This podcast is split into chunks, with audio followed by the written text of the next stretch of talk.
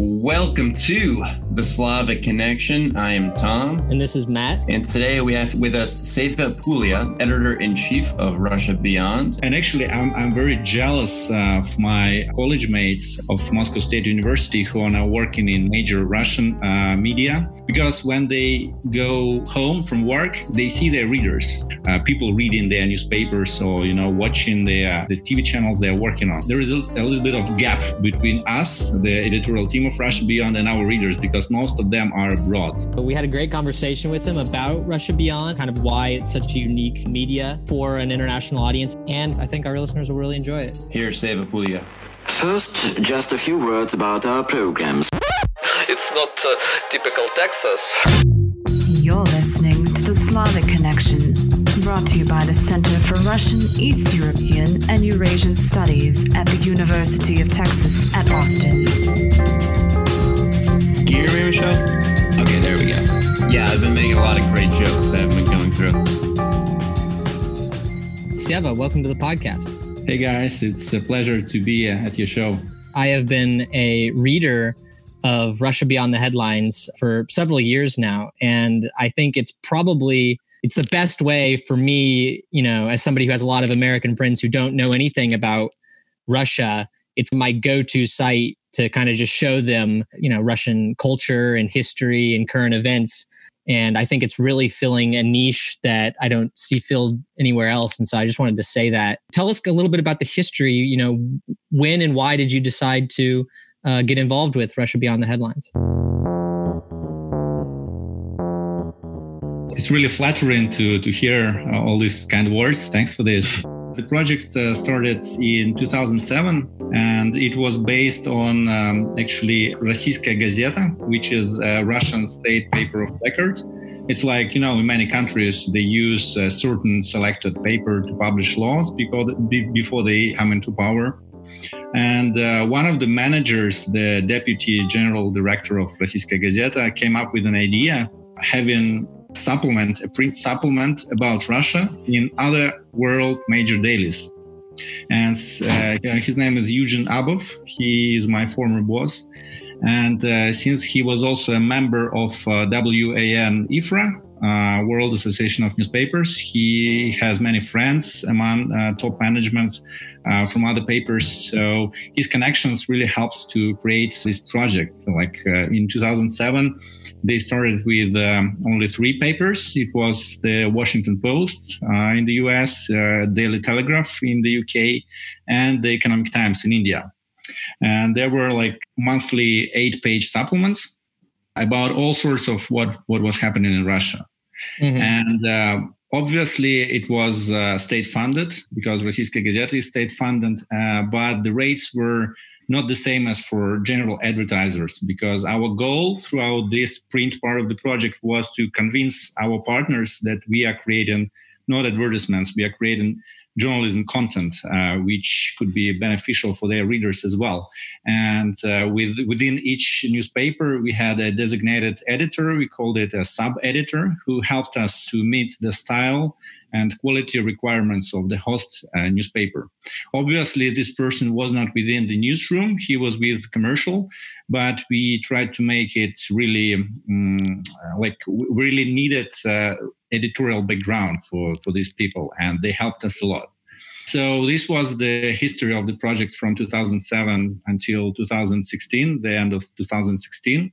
We, uh, at the peak of the project, we were publishing in like 30 dailies around the world, in Japan, in China, in India, in, in France, like in all the major European countries, in a lot of uh, Eastern European countries, and in some in some of the countries we uh, we reached our goal. Like in Italy, uh, they already started uh, publishing our content not as a supplement but inside uh, the, the, the newspaper. Like it was a specifically branded section, but it mm-hmm. was a section like inside the newspaper, not a supplement that you can pull off and just throw out.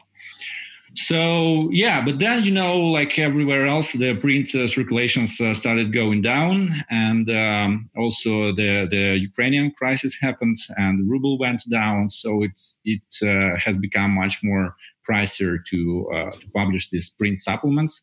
And since 2007 uh, 17 uh, we went digital only. And i joined the project in 2008 my my first job was uh, like I was basically a content manager. So I was making sure to publish all the content from print supplements on the website. And yeah. the website was was was really basic at the time.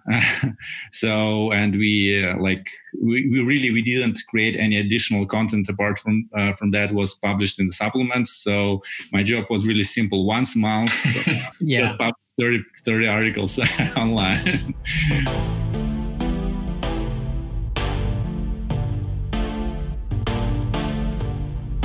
I think that one of the biggest strengths of the resource, it, well, there's really two. One is just how entertaining and fun a lot of the content is. And the second is that, you know, given how, you know, obviously, you know, Russia's relations with the West have kind of deteriorated in recent years, I, it's really refreshing to see how the content you know, it doesn't have kind of this confrontational and kind of politicized tone that you know I think a lot of us have got really used to. And so I was just wondering, what is your kind of editorial policy that keeps the content from kind of having this confrontational tone and instead have kind of have this sharing and open uh, tone. How do you accomplish that? Yeah, well, uh, it was uh, it was the main goal throughout the years. Uh, now the project is a part of RT. Actually, like we are officially a part of RT, which is you know frequently being accused as propaganda. So we get a lot of such accus- accusations too. Just you know, judging by our uh, mother company and by our source of funding because we are still state funded obviously so we get a lot of such accusations but uh, you know my answer to this is that um, you know propaganda rotates around a certain message like the goal of the propaganda is to deliver a certain message and we in our editorial policy and in all of our editorial workflow we are rotating always around the audience. Like for us the readers are the most important part of this. And actually i'm, I'm very jealous of my college mates from the faculty of journalism of moscow state university who are now working in major russian uh, media because when they go home from work they see their readers like on the streets. Uh, some some of them can meet uh, uh, people reading their newspapers or you know watching the uh, the tv channels they're working on. And uh, we are there is a, a, little bit of gap between us the editorial team of russia beyond and our readers because most of them are abroad. Like uh, I guess out of uh, we have foreign languages, foreign websites. The biggest part of the audience is from the US, so like right. across the pond, mm-hmm. across yes, the pond. Yes. Yeah. It's uh, it's a big gap. So for us, uh, really getting the emails from the readers and getting the comments is a great motivation. And uh, we care a lot uh, about how to engage people, how to make the content uh, meeting the expectations and meeting the needs of, of, of our readers.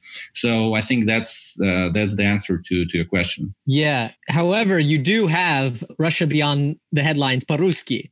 And so, who who is who is the audience for that resource? Is that also to Russian speaking people abroad, or is it actually more of a domestic audience? The current audience is a domestic one, and we actually created this because uh, in our workflow, we always had a certain amount of content that was created uh, in Russian, then translated, uh, then edited by a native speaker, and then published. So we thought that it's um, it's a waste uh, to just you know put it under the under the table. So we decided to create this uh, designated Russian website and then just figure out the mission and audience for it on the go. right right yeah and, and and that's a that's a that's a kind of a tendency that i think we've seen in a lot of places because the same a similar thing happened with rt right because they, they started rt na ruskom uh, for a domestic um, audience. And I, I, totally agree. It's like, why waste the content if it's all being made? Yeah, but in, in their case, in their case, RT uh, in Russian is uh, they have a big separate team for uh, for the for the Russian website. It's a big uh, separate media which is uh, you know pursuing a lot of domestic stories and doing a lot of domestic coverage uh, that doesn't go into that don't go into the foreign language services.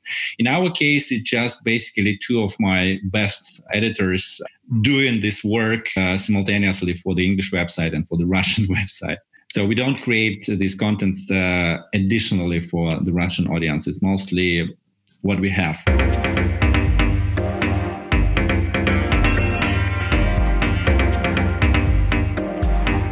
how have you guys found uh, the digital format affecting your content? You know, Matt sends me videos periodically from your guys' site, and there's stuff about you know Russia buying back Alaska, and they're humorous and they're also very informative and stuff you can't really do in print media. Um, so I'm curious, did you have to have a concerted effort to kind of toggle your tone or your approach, or do you think it actually accentuated some factors that differentiate you guys? Yeah, I think the last uh, big reboot of, of the project when we also dropped the last two words of the of the name of the title because we are now Russia Beyond. Just mm-hmm. we still kept the the domain rbth.com, but uh, the project is officially called Russia Beyond now. Uh, and uh, it happened in uh, 2017 when we moved to RT. Actually, our previous multimedia team, they didn't join us. They stayed at Rossiyskaya Gazeta because our former boss needed them for, for other tasks within the newspaper. So we had to create our new multimedia department from scratch. Uh, but uh, now we also had the superpower of, of having Ruptly, which is uh, RT's um, video agency, who are shooting a lot of content and having a huge video database. So in our um, in our in producing our current videos, we rely heavily on the content produced by Ruptly and uh, also the content by the third parties, by user generated content that, which is being cleared uh, for for usage within uh, our uh, our media. So for us, yeah, like we have been a very text centric editorial team. Uh, like we started, you know, doing print media, and we continued doing print media for the most part of uh, life.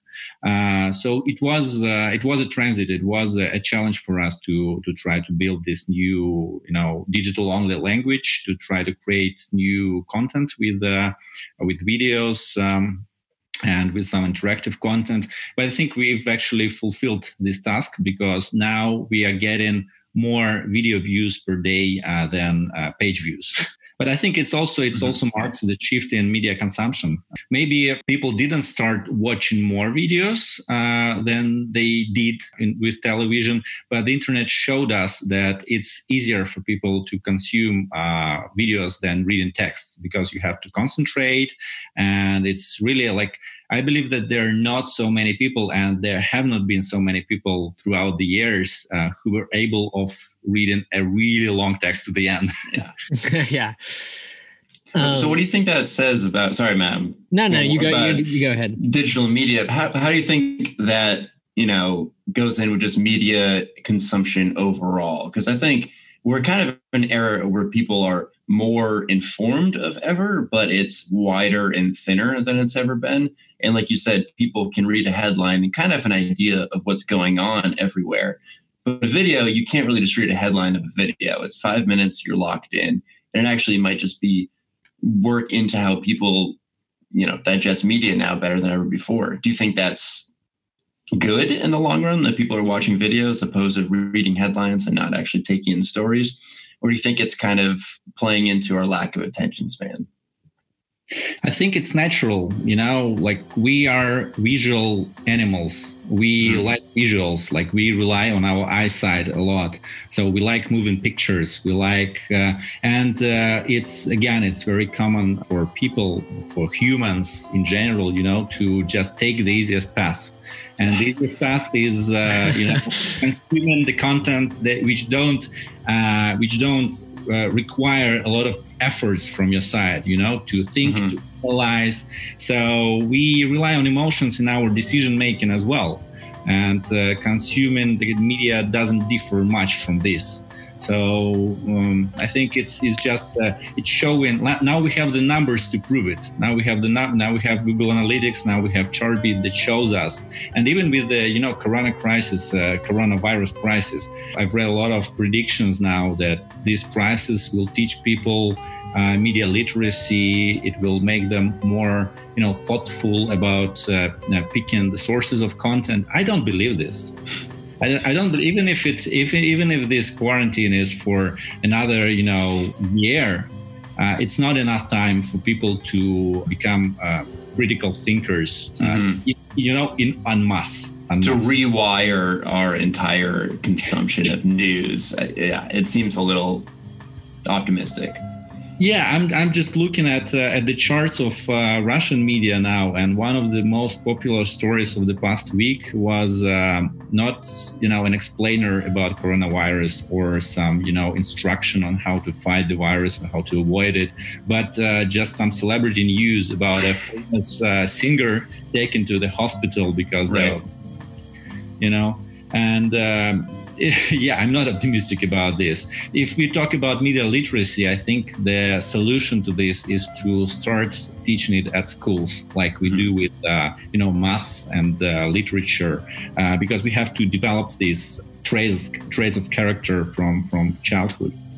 I mean, especially in the U.S. I mean, we saw all the news unfolding in China and Europe, and I don't think people really cared until Tom Hanks got sick. I think that was like, oh, this is real. That's my friend. So.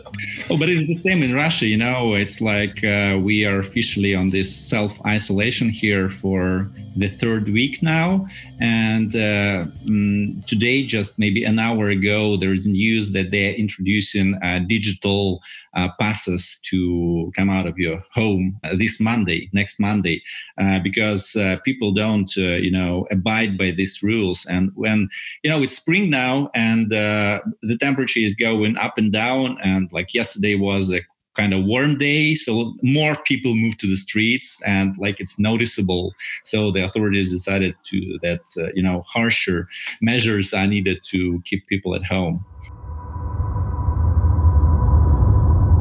I wanted to ask you about a piece that you wrote recently. It's called 10 Ideas About How to Make the Ideal Education for Journalists in Russia. I know a lot of journalism students in Russia, and a lot of them were how should I say, dissatisfied with their education, like at uh, journalism faculties at universities. And so I think that this piece is very a- apropos, and I think it's got a lot of great ideas about, you know, n- namely, kind of teaching them uh, to be kind of multimedia and you know realize that you're not just a journalist anymore. You're doing marketing, you're doing advertising, you're doing um, all this kind of self promotion on top of your journalism work. But one of the things that I thought, thought was conspicuously absent was journalistic ethics, right? Teaching, you know, journalists about what kind of, you know, what kind of how it's what's the maximally ethical way to convey whatever you want want your audience to know. And so I was wondering what what role do you think that journalistic ethics should play in the education of journalists? You know, I see this situation a little bit uh, differently uh, from what I know about Russian, uh, you know, faculties of journalism, because I've also graduated from uh, the MSU Faculty of Journalism, and I did some teaching there after this. Like I had a special course for students who wanted to be media managers, and uh, my mm, um, my point of view is that uh, they are teaching a lot of journalism ethics at the faculties and it's disproportional. Like they, they don't do a lot of other things but they teach a lot of ethics. And uh, it results into a lot of journalism students graduating with uh, pink glasses and then go in into the real world and their dreams are shattered with the real situation at the, at the you know editorial uh, newsrooms. It, and it's not it's not it's not only because of you know these propaganda wars information wars. It's also because of the market. I think economy plays uh, much more uh, much uh, more important part in uh, in doing this than any politics because you know a lot of uh, editorial teams are now relying on uh, page views and on attention of people and they try to drag this attention in a toxic way you know by doing clickbait headlines by doing you know um, a lot of content that you are not able to consume but you know you, just, you have to keep it going. It's like the unstoppable I don't know, oven, you have to throw coal in. Yeah. yeah. Do you know if any of your recommendations are being um, applied by journalistic um, faculties of journalism in Russia? Because I mean, they they make a lot of sense, and I, I don't understand why it's not going faster. It's you know this uh, article it caused a lot of discussion, and I, I got crucified by many deans uh, from different regional faculties uh, around Russia uh, and actually, there was a big conference uh, where all they all gathered, maybe one month after publishing the story, and they discussed this article for an hour and a half, as they told me. Some people who were present there. Uh, but the problem is that uh, the uh, university education is always lagging behind a little bit from the market and from what's happening, and it's normal I th- I believe that university education should be more about developing soft skills. Like you are learning to learn. You are learning to mm. Uh, getting new skills when you graduate. Like you are learning how to get new skills when you are already out of the university. Uh, not getting the not trying to get as many knowledge in your head as possible because now you know everyone can google and everyone can take a you know one week course on how to do target target advertising on facebook or something like this uh, so my idea was like for me the, the most important point out of, of the ones that i listed in the story is that uh, faculties of journalism they don't prioritize what's important and what's not. Like they talk about ethics they talk about management they talk about you know editing uh, they talk about the history of uh, journalism they talk about uh, russian literature foreign literature but they don't prioritize. And it results into people graduating from these faculties having a mess in their heads. They don't know what will matter for their job. They don't know what will matter for their uh, price on the market as specialists. And that's that's the main problem. I think what I tried to do on my courses uh, when I uh, taught them was to build this big picture in their heads, how all these uh, small parts work together, how media work works as a business, and how it works as an influential tool, and so on and so forth. Uh, and it now, you know, media goes into all uh, spheres of our lives, whether it's mm-hmm. you know work, mm, entertainment, and all all sorts of things.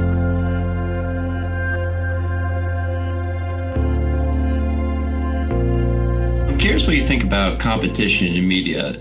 Uh, do you think it's good to you know, I mean, a monopoly of media is probably the scariest idea. But when you get media from everywhere from TikTok to Facebook to actual front page of the New York Times, uh, that almost might be worse than one single source of media. So I was curious how you feel about that actual landscape.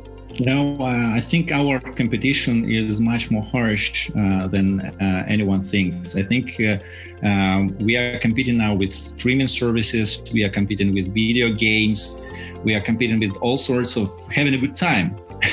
even even even with sleeping yeah because all the all the new all the new uh, gimmicks all the new gadgets that we are getting now like take uh, smart speakers. Yeah homepod uh, alexa and all sorts of things. Like we do have some in russia as well by you know russian uh, it giant yandex. It also has mm-hmm. Uh, yandex alisa which is uh, like a smart speaker and an ai helper uh, they are fighting for another 15 minutes of our time when for instance we are at home and we are cooking and we can't hold a phone because our uh, hands are covered with uh, um, with you know with meat or with right. something so we have to interact with the voice. We have to ask for the weather. We have to ask to read the news, or we have to ask uh, the smart speaker to read a new recipe. And then, of course, all these companies are hoping that we will somehow engage with their content. Like we will order something on Amazon, or we will try. We will ask HomePod to put our favorite song on Apple Music, and so on and so forth.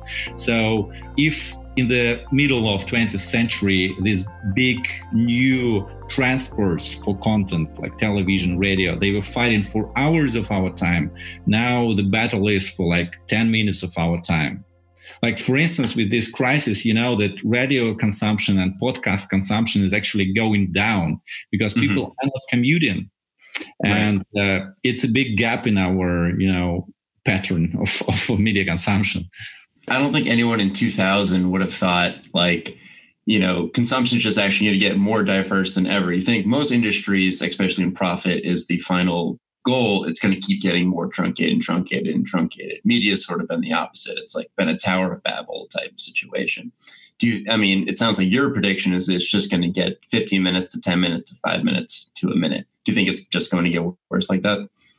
Yeah, you know what what I'm telling uh, my fellow journalists is that you you shouldn't have to compete with your counterpart with another newspaper. You have to compete with Game of Thrones. You have to compete with of Duty. You have to take their mechanics of uh, keeping people at their screens and game mechanics and entertainment mechanics and use them in your storytelling in, and use them in your um, website layout to keep people reading and engaging with your content. So yeah, well, um, but again, another another side of the problem is that a lot of discussion is happening around how can we create more content and how can we create more interesting content and uh, when the students and the journalists are thinking about their future professions they're always talking about how it will be interesting for them to create the content, to report on certain things, to cover certain big areas.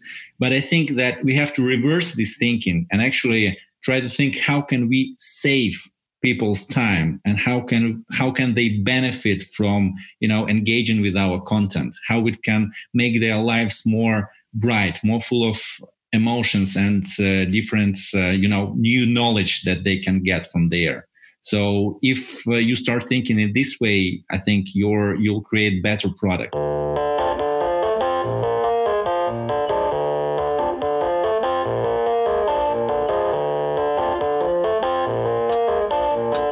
So I actually want to ask you too about your podcast. Uh, I believe my Russian is nowhere near as good as Matt's, but I believe it's called The Speaker is Drunk the podcast uh, you're talking about, we are hosting it with uh, two of my colleagues from different, uh, you know, media. One is an SMM manager and media manager, Ilya, Lachkanov, and another one is Alex Dukov, who is uh, a video marketolo- marketologist um, and producer on YouTube we were just you know discussing different names for the podcast and it had to be short it had to be simple and it had to be a distinctive google search. Like it shouldn't be occupied you know by other search terms. So we had a list of uh, i suggested a list of maybe 20 different um, different options and all of them were rotating around rotating around something went bad during a workflow. Like for instance mm-hmm. you were recording a podcast uh, you invited a speaker and the speaker is drunk. So that was the idea. I would try to create these mechanics uh, like we offer any guest that comes to our podcast a drink and we don't tell uh, the listeners until the end of the podcast uh, whether he agreed to it or not. So they have to decide by themselves. and so, you know, with regard to podcasts, uh, I know that you know podcasts are becoming more and more popular in Russia. Um, I think that popularity is kind of you know coming from uh, the West in the United States. But do you think? I mean, how can podcasts can, can continue to be entertaining and keep the interest of listeners if they go on for so long, right? Like a lot of our podcasts are, you know, 45 minutes to an hour. And so I was just wondering, what are your thoughts on the future of podcasts as kind of an entertaining uh, media? Do you think that they will survive or more entertaining and kind of flashy media will replace them? You know, I think it really it really depends on the scenario of uh, of consumption. Uh, when uh, there are driverless car- cars, um, out there and our hands and eyes uh, will be ready for more you know entertaining media. Uh, the radio and the podcasts will be gone unfortunately. It's just because it's uh, it's much more fun to uh, look at the picture while listening to something Right. And uh, that's why actually a lot of podcasts in Russia they also have a video version. So they try to do something more. The, the best of them uh, they try to do something more uh, elaborate. Uh, they they invite the audience they do some they they shoot it from multiple cameras so they do a tv show actually not a podcast but they also provide it in an audio format for those who who can't uh, watch uh, the picture so i think it's uh, it's really the question of uh, when Elon Musk will uh, flood the world with uh, driverless Teslas. Another thing I wanted to ask about is that you've been putting out these uh, trends in new media articles for the past several years, and in your one for 2020, uh, you talk about the Instagramization and YouTubeization and TikTokization of uh, mass media. What, what do you mean by that? Yeah, we are we are writing these trends. Uh, it's not only me; like we are writing uh, with uh, my some of my other colleagues. Uh, and when we were discussing this trend, is uh, that any uh, kind of um, of a person's routine of any kind of a person's activity can now be put on youtube on tiktok and on instagram. And it multiplies the reach for these activities. Like uh, they're slightly different. Like the mechanics and the audience uh, on, on the youtube and instagram and on tiktok are slightly different. But uh, they all have become the new gatekeepers for the audience. Like you know this concept uh, when the newspapers and TV channels they were the gatekeepers to keep uh, the messenger or uh, the advertising company from the big audience, and they were deciding who to let into the garden with their audience. And now these new gatekeepers are the platforms. Uh, they decide who to let in, and uh, according to their algorithm, like their algorithms decide uh, who will be popular and who will be not. And it's interesting to see the differences between different platforms because on the on, on Instagram if you are popular offline, you will be popular on Instagram. Like if you are Kim Kardashian, you will be popular on Instagram instantly. But it doesn't work for TikTok. Hmm. Uh, it, like it doesn't translate instantly your popularity offline or on Instagram. It doesn't translate into TikTok because the algorithms in uh, TikTok. Uh, it's really hard for me to pronounce this word. Uh, okay. The algorithms in TikTok they work uh, based on talent, not on status. Hmm. It's like uh, if you are talented, if you can uh, drop a tennis ball into a cup from five meters, uh, you will be popular. You don't have to be Kim Kardashian to become popular on TikTok if you if you are really good at something. If you can, and uh, if you think about it, like we when I was when I was a kid, we did a lot of these stupid, crazy things just in our courtyard and now it's possible to record them and put them on, on tiktok or on youtube and become popular and get reach and get uh, viewers and discuss it. Mm-hmm. um, so uh, it's not much difference from what was happening 20 years ago or 30 years ago. It's just uh, there are new ways of communicating it there are new ways of uh, getting more people into it.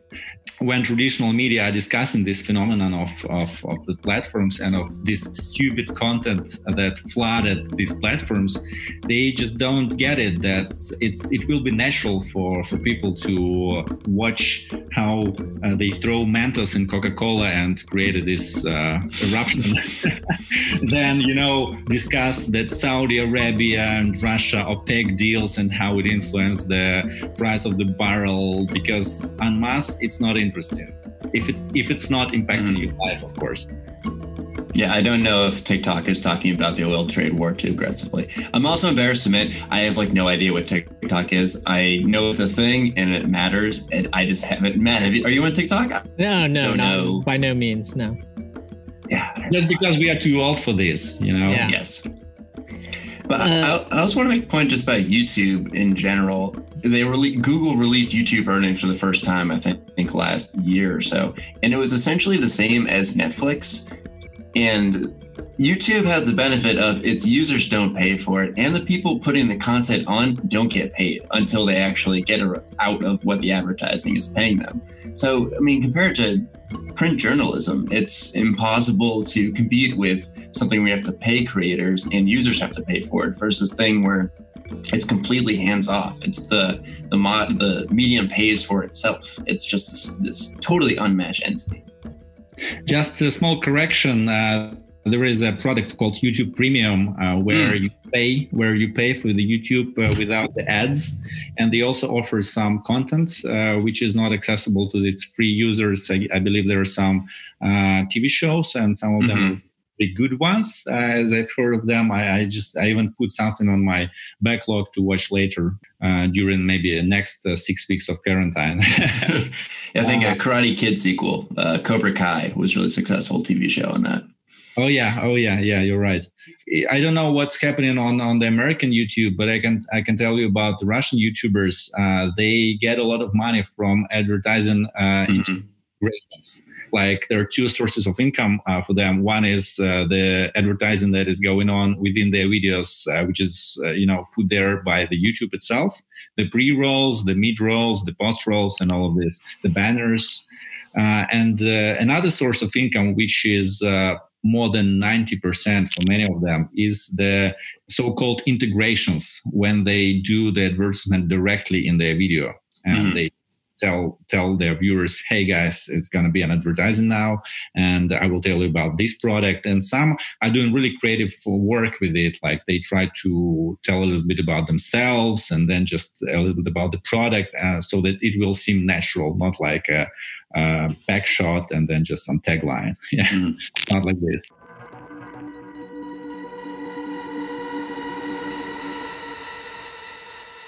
A few years ago, there were there was talk about, um, well, you know, you so YouTube and Instagram are, uh, you know, American companies, and there's been a lot of talk in Russia about, you know, maybe uh, changing over to domestic analogs and domestic replacements like uh, there was this talk of this thing called RuTube. And so I was wondering, do you think that that there could be a scenario where um, kind of uh, uh, Western social media, things like YouTube or Instagram, could be um, banned in Russia? And what effect would that have on kind of the multimedia system in Russia?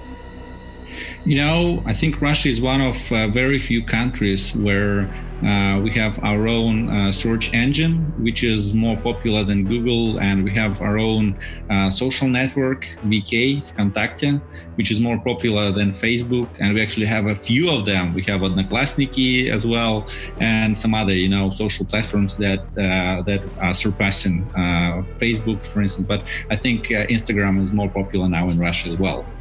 Uh, so it's it's a unique uh, it's a unique situation. So I, I can believe that at some point uh, they might ban and we have a case they banned LinkedIn, the yeah. Social network. It's banned in in Russia and I can access it only via VPN. Uh, so it will, of course, it will affect uh, how we consume content because, for instance, um, I know that uh, in the US, Facebook is more like a housewives uh, social network, but in America, uh, but in Russia, it's more like a professional social network. Like hmm. a lot of people, a lot of yeah. media professionals are on it, and there are some really interesting posts. So it's more like a LinkedIn for us. Yes, actually. yes, yes. Use it like LinkedIn, and I I have found a lot of employees uh, by a Facebook post. Hmm. Uh, so it, it really works uh, in this direction uh, for us. So, but I guess um, uh, like we we are really um, uh, used to adopting new tools and new instruments, and I think it won't be a problem to learn how to use VPN and proxies and so on, like we already do with some of the websites that are banned here. Mm-hmm. Uh, of course, there there is a constant, you know, battle when you install VPN and they add it to a blacklist and so on and so forth. But it, will be somehow figured out. Like with Telegram, you know, that uh, messenger that was yeah. created mm-hmm. by Pavel Durov, the founder of Vkontakte, and uh, Telegram was officially banned in Russia. Uh, because they didn't want to disclose the encryption keys to the federal security services. It was a constant battle when they were introducing new and new uh, ways of uh, filtering Telegram traffic and accessing, uh, you know, Telegram on different mobile devices. And apparently, it's it's still working, and it's uh, it's been used by state media. It's been used by Putin's press secretary Dmitry Peskov uh, for his press conferences. Yeah, so it's it's a peculiar situation here with you know digital tools. That's yeah. so funny you talk about how Instagram's so popular because even in America, when Facebook has bad press and either you see stock dips or users go down, Instagram remains exactly the same, if not higher. They've somehow totally, you know, segregated it from its core product, even though, I mean, I think per unit, it's probably its most profitable entity. It is, and uh, I think it's because uh, you can't write long texts on uh, Instagram. It's uh, still visually based. Uh, but you know, I see more and more cases now uh, in Russia and in former Soviet republics and abroad as well by the news media of using Instagram. They use stories in a creative way. They use the posts in the main news feed in a creative way, adding more text to the pictures and you know, creating whole games in the stories. So um, it's interesting how we are, you know, adopting the tools that were not necessarily developed for uh, news broadcasting and news consumption uh, to do it. Uh, and actually, we in Russia Beyond, we just uh, last week, uh, our design department uh, finalized the new templates for uh, Instagram posts. So we are also thinking of adding more, uh, more different content to our Instagram because we see that demand from the audience. They don't want to get only you know beautiful pictures from us. They want to consume some of our content in a, a very short, digitized way.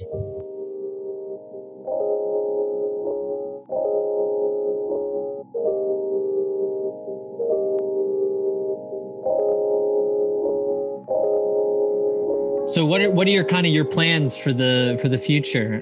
Are you looking to stay at uh, Russia Beyond for the time being, or do you have any other um, projects that you're kind of exploring or thinking about uh, getting into? And do you think that I mean we kind of talked about this a little bit at the beginning, but kind of more concretely, uh, do you? I mean, people are talking a lot about how COVID nineteen will change the media landscape forever. Uh, do you believe that COVID will accelerate change or that things will kind of stay the same go- going forward or just kind of continue at the same pace? I guess kind of two questions. Yeah, I think I'll start with the second one. So I think that uh, the, the COVID 19 will be. Uh, will accelerate a lot of processes. So the processes of uh, you know of, of print media dying uh, because a lot of people will be just um, uh, afraid of touching things, afraid of taking a newspaper in their hands. And a lot of, I know that in the US uh, already a lot of uh, newspapers have laid off a lot of stuff. And uh, in Russia, uh, some, some companies stopped or put on hold the production of print uh, newspapers.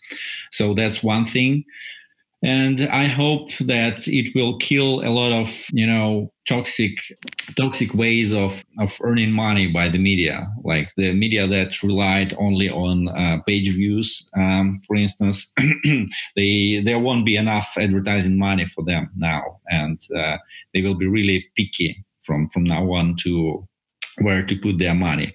And uh, like for instance they are now seeing a lot of uh, a lot of people's attention shifted to streaming services. And uh, there are some of them who are offering uh, advertising options as well. So it will be another you know a big rival for for the media the streaming services as well. So yeah the, the, the media landscape will be drastically different after uh, covid-19 this both uh, has good and bad consequences. And i guess it could be um, these uh, layoffs and these cuts could uh, develop to the point where there will there won't be enough uh, professional journalists to cover the crucial areas, to cover the crucial topics. Uh, and uh, I just this, this afternoon I was reading the news of uh, the Denver Post from Colorado, and I'm I'm following them because I did some internship with them back in 2013, one month internship, and they also reported you know some layoffs, and they are very concerned. Uh, that uh, it's like the Denver Post was the only remaining print daily uh, in the in Colorado and in the area, and there, there won't be just enough, uh, you know, journalists to cover all the crucial issues and crucial topics for the community and for for the area. And I guess as far as your future, are your only plans at the moment to stay at, at Russia Beyond, or do you have any other projects uh, that you, that you'd like to tell us about?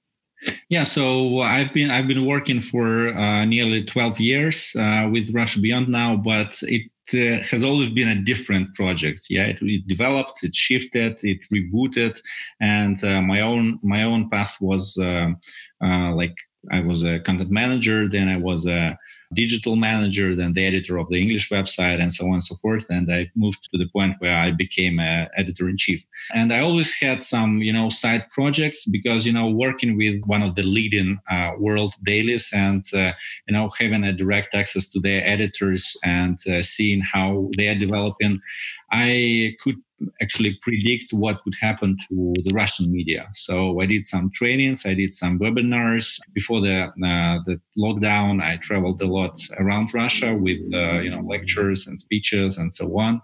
And um, uh, I believe I helped a lot of media companies in Russia to shift their operations to get ready for the new digital reality and we also created uh, with a few uh, with a few of my friends, we created a company called Media Toolbox, which is a consulting company. So we consult media and other businesses on how to communicate their messages and how to work with their audiences better. So, and it's always it always has been a really great, really great activity for me because I could a little bit. Um, shift my mind from one task to another, which uh, kept me out of you know just doing one and the same thing uh, all of the time. So i was bringing some new fresh perspectives into what i was doing at russia beyond. So for now i'm really happy with uh, how project is going russia beyond is going. And obviously march was a great month in terms of traffic for, for many years around the world. And it was a record month for us as well like we nearly hit 5 million unique visitors uh, on uh, all our like foreign websites. Um, and uh, I, I hope to keep some of them you know because like it's normal for us to have from three to four million uh, unique visitors. And now the challenge for uh, for us and for many other medias is how to keep uh, some of them, how to convert them into returning visitors and uh, later into loyal uh, visitors. So that's that's the challenge, and we are thinking now about it. What other products we can um, uh, provide them with, apart from like a newsletter and just stories and videos and so on. No, I was wondering when I look at Russia Beyond's website, kind of the format reminds me a lot of BuzzFeed, actually. And I was just kind of wondering generally, what are kind of some of the websites or media platforms that you kind of take inspiration from, or the ones that you just kind of uh, read regularly to, just to stay abreast of new developments, so to speak?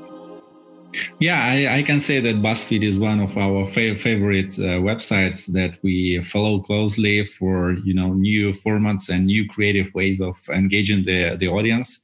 And uh, they, they, they actually did a very smart thing when. Uh, like you know, they started as a website uh, about you know cat videos, cat pictures, cat gifs, and and so on. And then they introduced uh, the news coverage. They they got reporters, yeah, mm-hmm. yeah. They got real reporters. They got real editors from you know uh, prominent uh, journalism organizations, and it was a great thing of uh, you know creating this core of the audience of keeping people you know of uh, coming back to their websites uh, every day, not when they just when they get bored in the queue or something like that. Another points of inspiration in terms of video for us is Vox like we watch a lot of Vox videos and they do great explainers mm-hmm. so uh, we, what we try to do is we uh, reverse engineer some of them like we are watching them and we are discussing how how they uh, create these you know hooks for people attention how they keep us entertained throughout the video and how they keep our attention and how they drag us into the um, uh, the story. Um, so we also like I personally look at uh, a lot of media at Quartz, at uh, the Skimm uh, in terms of, of the newsletter. Oh, yeah. And uh, some of the Russian media are quite inspirational as well. For instance, uh, the recently launched Reminder Media, Hmm. Uh, which is about health, uh, mindfulness, and philosophy. It's an interesting focus for media, but I guess it's something that is uh, that a lot of other media are lacking now. You know, talks and content about philosophy and you know well-being, mindful well- well-being.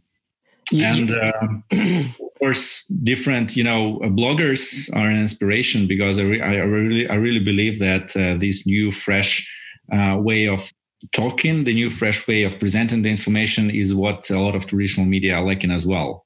So we have to uh, we have to learn from them. We have to learn from uh, Telegram channels uh, who are just posting maybe memes to keep the audience entertained because that's what people want. You know, one right. of my favorite sayings is that uh, even if you have three uh, you know degrees even if you are a doctor of philosophy uh, you can't help watching a video with a sneezing panda yeah i think buzzfeed has actually perfected that. The news is really good but they still pe- keep people with you know which simpsons character quiz are you?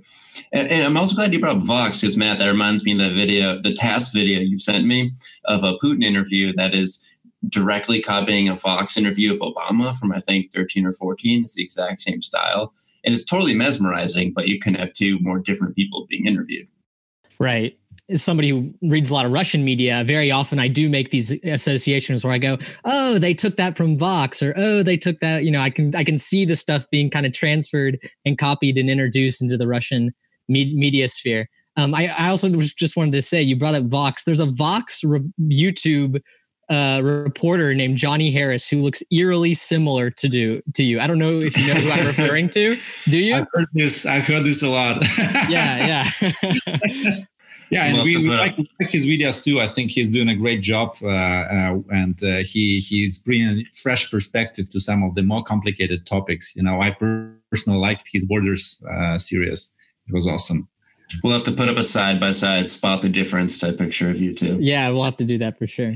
It's a, we're, we're approaching the end of our time, um, and I usually uh, end by asking, at least in coronavirus, if you've picked up some uh, some new hobbies or maybe reinforced some old bad habits in your time of being isolated indoors. Yeah, well, uh, my favorite one is the pants challenge, you know, which is happening in Zoom conferences when you dare other, you know, participants to just stand up and show whether you're wearing pants. Can we do that now? Sure. I'm just, I'm just kidding. Yeah. Um, well, you know, I've I've started doing more exercises. I started doing more exercises, uh, and I I find some uh, pleasure in it. Actually, I'm mm. not a fit person, and I like snowboarding, but that's it. I do it only in, in, winter. So now I'm I'm doing a lot of exercising, and I feel that it uh, keeps me going. So I'm not feeling down. I'm not in depression, and uh, it really gives me the energy which is much needed in these times when we are locked in these four walls. So yeah that's that's a relief. Uh, i can say that i cleared a, a, bit of my backlog of books and uh, you know movies. I've i've watched some some tv shows on netflix and on, on some russian streaming services. Yeah but apart from that unfortunately i haven't learned anything new now. But well at least i'm uh, keeping myself uh, you know busy with exercises. You might be one of the few people to get in better shape from quarantine. Yeah probably. I hope so. Well uh, seva thanks for coming on and uh, stay safe and uh, try to enjoy your quarantine as much as possible. Yeah thanks for having me guys. It's been a pleasure the views expressed on this episode do not necessarily reflect those of the show or the University of Texas. Please visit slavxradio.com for more information. Thank you for listening. The Slavic Connection is produced by the Center for Russian, East European, and Eurasian Studies at the University of Texas at Austin. Thank you. Yeah, thank you guys. You too enjoy your time and uh, try to find something to you know, to inspire yourself and yeah. to entertain yourself as well. we'll we'll do. Next time we'll we'll have to have drinks before we'll do the pants challenge by the end. I'm in favor of that being the title, pants challenge, but I, I would have failed. I mean, here, like I, I would have failed the pants challenge. I'm in shorts. Oh, shorts. Man. I'm wearing a Celtics jersey, so I mean, you know, it's all okay.